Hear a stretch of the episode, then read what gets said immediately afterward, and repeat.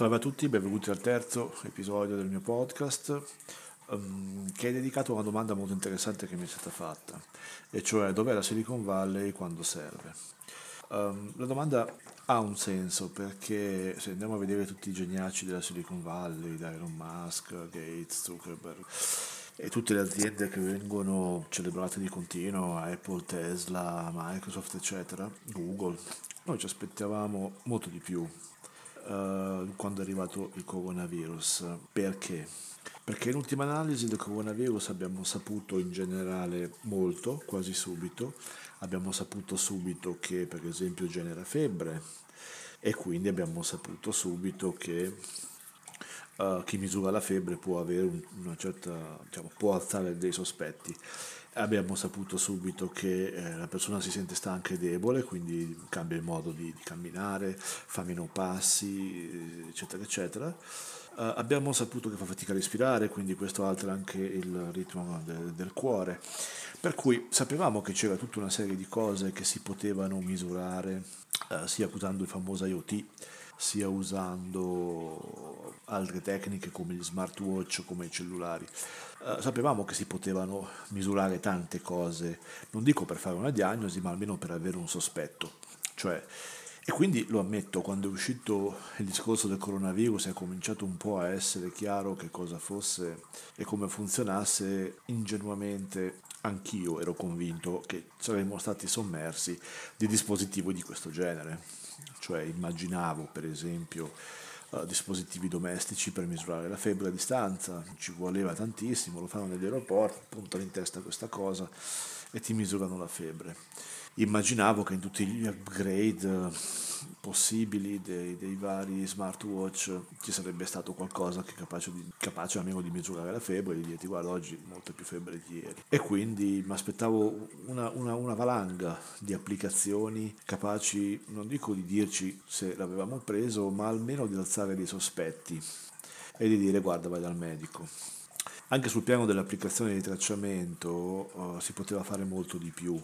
Si sono scelte tecnologie sbagliate come G P S e Bluetooth per esempio, uh, si sono scelti metodi sbagliati, uh, si potevano usare dei marcatori sul territorio come Q-Code per esempio uh, per dire dove volevi andare eccetera eccetera. Quindi uh, in generale è vero, la Silicon Valley eh, non ha aiutato, anzi a dire la verità Uh, per come la conosciamo non abbiamo visto praticamente nulla arrivare da lì. Se andiamo a vedere gli smartwatch, anche gli ultimi della Apple che sono usciti con, uh, durante l'epidemia, quindi erano coscienti del fatto che esistesse l'epidemia, non hanno aggiunto nessun sensore che in pratica almeno mi dica guarda oggi è la febbre, per esempio potrebbe svegliarmi e dirmi stai avendo la febbre, guarda che ti stai ammalando. Eppure non occorre nemmeno tanta intelligenza artificiale per farlo. In ultima analisi bisognerebbe misurare la temperatura di continuo e a un certo punto notare una, un outlier, quindi eh, basta una deviazione standard, non è neanche un'operazione che richieda l'intelligenza artificiale.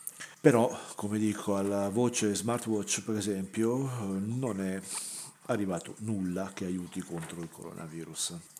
Se parliamo anche della profilazione, anche qui non è, non è avvenuta, cioè noi sappiamo bene, abbiamo uh, applicazioni che ci misurano per esempio la conta dei passi, abbiamo applicazioni uh, o social network che ci dicono di che umore siamo perché guardano, misurano il sentiment quando mandiamo dei messaggi. Quindi una persona che comincia a essere malata, a sentirsi poco bene eccetera eccetera, la dovrebbero rilevare. Abbiamo applicazioni vocali che potrebbero rilevare se la tua voce è cambiata, perché non dimentichiamo che l'infezione dei polmoni, quindi il tuo modo di, cambiare, di parlare potrebbe cambiare. Chiaramente nessuna di queste sarebbe stata infallibile, però considerato quanto è, diciamo, precisa l'app di tracciamento, tutto questo poteva aiutare. Anche sul piano dell'IoT, per esempio, beh, si poteva fare di più, si potevano vendere sensori domestici capaci di vedere se c'è una persona a trentotto gradi che gira per casa, a trentanove gradi che gira per casa, quindi anche i sensori sull'IoT eh, potevano aiutare molto. E quindi anche ingenuamente, in maniera un po' naif, anche io ammetto che mi aspettavo qualcosa del genere. cioè mi aspettavo di, che dalla Silicon Valley sarebbero arrivate migliaia di proposte, alcune buone, alcune cattive chiaramente, però mi aspettavo anch'io una, un, un fiume di idee, e invece non è arrivato nulla, nulla, proprio zero, non sono proprio pervenuti, e quindi bisogna, bisogna capire perché. Bisogna capire come mai la Silicon Valley abbia fallito così clamorosamente, no? E per fare questo bisogna capire un attimo come funziona la Silicon Valley, cioè come funziona il meccanismo delle startup, cioè come funziona il meccanismo del venture capital. Il venture capital è una forma di, di, di, di pioggia a strascico, significa che c'è un'azienda, una finanziaria che presta soldi più o meno a tutti, sapendo che ogni tanto succederà che qualcuno diventa una grande azienda e ci farà dei soldi. Quando questo non funziona, quando la startup non diventa una grande azienda e quindi quando la startup non fa soldi, il prestito si è rivelato subprime, si è rivelato un credito di qualità orribile, e quindi cosa fanno queste venture capital? Vanno dalla banca centrale, in questo caso in America dalla Fed, e gli vendono questa cartaccia. E la Fed in cambio gli dà dei soldi buoni, una forma di quantitative easing, poi viene chiamata anche in altri modi, ma in ultima analisi si tratta di un intermediario che sta fra la banca centrale e un certo numero di aziende che vengono valutate più o meno spannometricamente, adesso spiego perché. Non c'è molta differenza tra questo sistema e un sistema sovietico, se non nel fatto che c'è un intermediario, cioè mentre nel sistema sovietico o in Cina lo Stato finanzia direttamente l'azienda, cioè gli stampa i soldi, glieli dà, uh, nel caso della Silicon Valley ci hanno messo un intermediario, ma questo intermediario di fatto non è estremamente efficace. E non è estremamente efficace proprio perché non rischia. Di fatto la, la venture capital non rischia, anche se nel nome c'è scritto venture, non, non fa nessun tipo di venture, ehm, perché nella peggiore delle ipotesi, se le aziende falliscono, non farà altro che cartolarizzare questi titoli e eh, venderli alla, alla Federal Reserve, che poi li, li, li paga. Quindi non essendoci più il rischio, il risultato di questo venture capital è che viene chiamato oggi dispregiativamente il venture capital welfare, che è come dire il venture capital della mutua, eh, perché finanzia tutti più o meno, uh, più o meno. Cioè, facciamo un esempio, immaginiamo che io voglio fare una cosa utilissima tipo il Tinder per gatti uh, e voglio farmelo finanziare. Cosa devo fare? Devo andare nella Silicon Valley, aprirmi gli uffici, trovare dei programmatori brillanti che mi facciano un'app stupenda, e poi uh, a questo punto metto l'annuncio, poi pago un po' di coreani per darmi cinquanta milioni di, di utenti finti uh, con tecniche più o meno sofisticate. Fatto questo, uh, non devo fare altro che andare da, da qualcuno, da, da qualcuno di questi venture capital e dire: ehi, guarda, in America ci sono ottocento milioni di gatti che fanno una fatica incredibile ad accoppiarsi.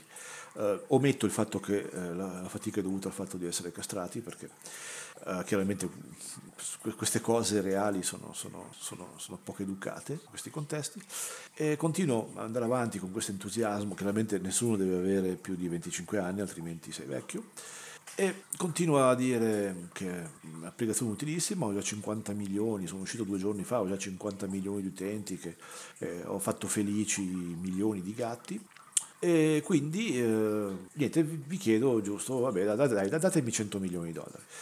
Eh, il signore della venture capital a quel punto eh, finisce di sbadigliare, eh, ti fa la domanda di prassi che è: spiegami il tuo business model, e tu gli dici: beh, il business model è chiaro, una volta avuti ottocento milioni di gatti, di padroni di gatti lì, non devo fare altro che fare pubblicità Uh, di articoli per gatti, giocattoli, cibo, eccetera, veterinari e o cose che grazie alla mia potentissima art- intelligenza artificiale so che piacciono soltanto ai padroni di gatti, perché il padrone di gatto sembra essere un tipo psicologico uh, particolare. Non importa che sia vero, perché tanto vi crederanno, e a quel punto, ecco, avete avuto i vostri cento milioni di dollari in prestito in cambio di, della vostra azienda. Qual è l'errore in tutto questo processo, questo esempio che ho spinto all'estremo per, per far capire? L'errore è di valutare la domanda anziché l'offerta, di valutare l'offerta anziché la domanda, scusate, cioè significa che l'offerta mi sembra figa, mi sembra fantastica, quindi funzionerà. Ma nessuno si è mai chiesto se esistono tutte queste persone che alla fine dei conti hanno voglia di un'applicazione per trovare un gatto che si uh, accoppi col vostro, eh, specialmente perché Uh, normalmente uh, i gatti sono castrati, i gatti domestici, quindi proprio non funziona. Uh, ma questo è un difetto che hanno tutti i sistemi di questo tipo, i sistemi sussidiati, come anche quello era quello sovietico. E tutti questi sistemi osservano sempre l'offerta, dicono siamo bravi a produrre questo, questo, questo, siamo i più bravi del mondo a produrre dentifrici in acciaio inox. Eh, poi quando ti chiedono però il dentifricio vero, eh, tu dici beh no, non lo so, non so se ce la faccio.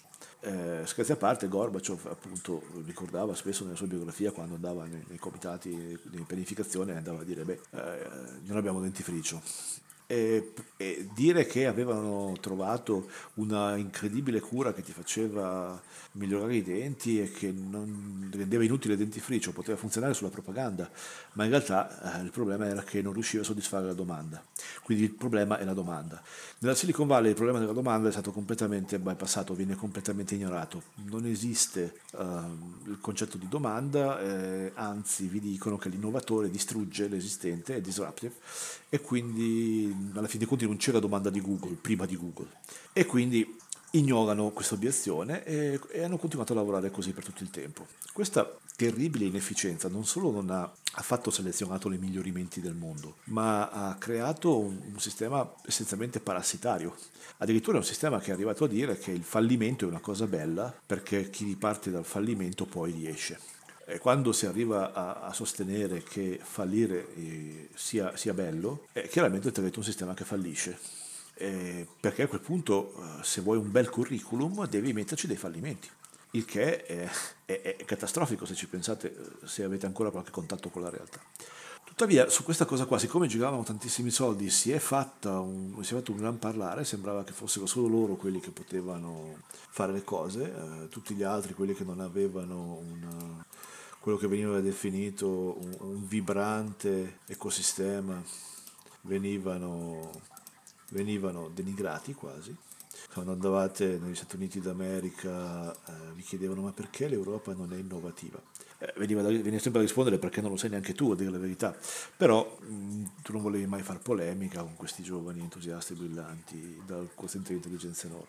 Però se usciamo dalla polemica, il punto è, è molto chiaro, è un sistema inefficiente, è un sistema inefficiente ma non inefficiente eh, nei canoni di, una, di un'economia occidentale, è un sistema inefficiente anche secondo i parametri sovietici, perché nemmeno i sovietici erano mai arrivati a finanziare esclusivamente sull'offerta. Comunque i sovietici finanziavano all'interno di un piano quinquennale che prendeva in considerazione la domanda. La Silicon Valley fa ancora peggio, nel senso che non prende nemmeno in considerazione l'esistenza della domanda. Si, quando valutano la vostra startup eh, o la vostra, valutano semplicemente gli, azi- gli utenti che ha preso, addirittura con un prodotto gratuito, ma si tratta di una valutazione economica assurda, perché alla fine dei conti è un prodotto che viene dato gratis, eh, è facile da, da falsificare, perché esistono tantissimi modi di trovare utenti eh, più o meno truffaldini, di, di, di creare utenti finti. E come se non bastasse la, la, la, il modello di business, il modo in cui questa azienda poi farà soldi in futuro è basato sempre sull'idea della pubblicità, eh, quindi eh, tutto si basa sul fatto che il prodotto è gratis, eccetera. Um, certo, non è sempre così, per carità, ci sono stati anche ci sono anche startup che fanno, fanno cose, ma sono una minoranza estrema e quasi mai diventano, diventano i cosiddetti unicorni che tutti stanno cercando. Quindi in definitiva quello che si è evoluto in questo modo nella, nella Silicon Valley non è altro che un sistema che è assolutamente sopravvalutato, terribilmente inefficiente e completamente improduttivo, nel senso che la, se andate a vedere poi le statistiche, la quantità di startup che chiudono quasi subito è enorme e servono soltanto per procurare a chi le ha aperte un, un bellissimo fallimento da mettere nel curriculum. Um, È chiaramente il frutto di una serie di scelte politiche, del fatto che si voleva no, attirare comunque persone eh, con un certo livello di, di, di studi in America, è dovuto al fatto che si voleva a tutti i costi iniettare liquidità, e quindi c'è tutta una serie di cause o di concause a questo. Eh, c'è anche una speculazione eh, immobiliare gigantesca in quella zona, e quindi far arrivare tutte queste persone e strapagarle serviva anche e bene a far aumentare il prezzo delle case e degli immobili, ma a prescindere dalle cause, il sistema che si è evoluto in questo modo, con, con, questi, con questi stimoli evolutivi, è un sistema terribile, è un sistema che non risponde alla domanda. Cioè, può darsi che siano anche i migliori e può anche darsi che faranno le cose più belle del mondo, ma non rispondere alla domanda del mercato significa che mentre tu uh, hai una domanda enorme di applicazioni contro il coronavirus, tu te ne esci con il Tinder per i gatti. E la gente dice, sì scusa, cioè, non so se hai notato, ma il mondo ha un lieve problema e tu te ne esci con il Tinder per i gatti? Eh, certo, perché è un sistema completamente invariante alla domanda, non gliene frega assolutamente nulla. E, e questo non è un caso appunto perché non viene mai tenuta conto della domanda durante il processo di venture capital. Uh, ripeto, ci sono anche aziende interessanti che escono da questo sistema, ma deve essere chiaro, uh, sarebbero uscite anche senza il venture capital perché le idee erano buone e sarebbero cresciute ugualmente uh, dalla, diciamo, dalla normale economia. Um, È importante dire questo perché alla fine dei conti vi fa capire quanto sopravvalutate siano quelle aziende. Eh, facciamo l'esempio più classico, Tesla. Tesla produce, che ne so, centotrentamila auto a trimestre, centotrentamila. Uh, Toyota ne produce dai quindici ai sedici milioni a seconda del, del momento e lotta contro Volkswagen che più o meno è allo stesso livello. Quindi sempre sui quindici sedici milioni. Parliamo oltre che di auto anche di veicoli commerciali di ogni genere, poi c'è il settore trattori, il settore camion, cioè hanno tutta una, una, una gamma incredibile di veicoli, le, le gru, le ruspe, eh, altri veicoli per il movimento della terra, quindi sono corporation gigantesche che muovono quantità gigantesche di soldi. Arriva questo che fa centotrentamila auto, auto, solo auto, un prodotto, in tre mesi, che non è niente, e oggi vale più di Toyota. È incredibile? È incredibile ed è terribilmente stupido, perché oggi se guardiamo quante auto elettriche vengono vendute, in testa non c'è Tesla, ci sono i soliti. Ci sono, hanno fatto molto bene i francesi, ha fatto molto bene Opel, sta facendo adesso anche molto bene anche, anche Volkswagen, uh, tutti hanno superato Tesla e quindi non si capisce come l'azienda che tra i competitor vende meno auto elettriche abbia il valore più alto, quindi si tratta di un, di un mercato completamente avulso dalla realtà. E poiché il coronavirus è una realtà, chiaramente non potevate e non potevamo aspettarci, compresi gli ingenui che se lo aspettavano come me, delle soluzioni che tenessero conto della, della domanda. Adesso la, la domanda sarà, ma, ma si poteva fare di meglio? Allora, a parte tutto quello che ho elencato, ma anche per il tracciamento si poteva fare di meglio. Nel senso che il tracciamento per misurare la distanza fra due telefoni parte dall'ipotesi più o meno verificabile che eh, le, i due telefoni abbiano tutti e due la stessa tecnologia Bluetooth, che siano tutti e due, abbiano tutti e due lo stesso chipset, che abbiano tutti e due lo stesso modo di negoziare la potenza, eh, che abbiano tutti e due la stessa libreria sul, sul, sul sistema operativo, che abbiano tutti lo stesso sistema operativo per esempio, altrimenti bisognerebbe incrociare N prodotti con N prodotti per sapere qual è la distanza rilevata, che è una cosa impossibile. Um, non tengono mai conto degli ostacoli eccetera eccetera. Si poteva fare di meglio? Sì, si poteva fare di meglio, nel senso che ci sono, esistono già tecnologie di gioco di, di, di realtà aumentata che si basano sull'idea di mettere dei marcatori in certi punti dello spazio e quindi non è, il telefono non è possibile dire se il telefono A è vicino al telefono B, ma è possibile sapere se il telefono A e il telefono B sono entrambi vicini per esempio al vostro Pokémon. Questo succede principalmente outdoors, cioè fuori, perché il G P S ha dei limiti, ma poteva essere esteso all'interno, come viene esteso nel caso di alcune attività commerciali, eh, estendendo per esempio la, la rete G P S leggermente, o in altri, in un altro modo, prendendo in considerazione il tracciamento oltre che via G P S, per esempio um, aggiungendo il tracciamento della Wi-Fi, per dire, no? Che è una cosa che i nostri cellulari fanno già tranquillamente, unendo il tracciamento con le celle telefoniche, per esempio. Eh, si tratta tutto di cose che i nostri, che i nostri cellulari fanno tranquillamente. L'applicazione poi poteva anche eh, scans- scandire, odio la parola scansionare, per favore, scandire, eh, dei Q-Code, cioè quei, quei, quei codici a barre eh, quadrati, che eh, potevano essere appesi dalla stessa azienda, dallo stesso ufficio, eccetera, eccetera, e che arrivano ai posti in cui eravate stati. Quindi, anziché definire la distanza fra A e B, potevate definire se A e B erano vicini a un determinato marcatore, che in questo caso poteva essere la Wi-Fi, l'I D della Wi-Fi, poteva essere il, il Q-Code, piuttosto che all'esterno un marcatore equivalente al vostro Pokémon che la, un'azienda vi metteva sulla strada. Questo limitava, avrebbe eliminato tutti i problemi di tipo fisico, geometrico, uh, che ci sono, possono avvenire tra due cellulari nella misura della potenza necessaria per vedersi a vicenda. Uh, ma non si è fatto. Il punto è questo, non si è fatto, e come ho già detto prima non si sono fatti dispositivi portatili che misurano la febbre, non si è fatto tantissime cose che si potevano fare, che c'era l'hardware per fare. Quindi um, è, è come se avessero deciso di non partecipare alla gara, e, e il motivo, come ho detto, è proprio questo, perché la Silicon Valley non risente della domanda, ignora la domanda, e si è evoluta ignorando la domanda, cioè, e quindi il fatto che ci fosse tutto questo bisogno di, di, di di qualcosa contro il coronavirus non li ha minimamente sfiorati. Uh, abbiamo il coronavirus e loro vi risponderanno: ecco Tinder per i gatti. Uh, il rituale d'accoppiamento è una cosa del passato. Da ora in poi, con Tinder per i gatti, i gatti non hanno più bisogno di liti furibonde nella notte estiva. Ed è paradossale, ma questo è il risultato di, una, di un modello di crescita sbagliato che purtroppo stiamo cercando di replicare anche in Europa, a Berlino, a, a Londra, e il quale ha creato la più costosa pila di idioti della storia, eh, che si può riassumere nel seguente slogan: mai nel mondo si era investito così tanto per avere in cambio così poco. Spero che questa risposta sia sufficiente.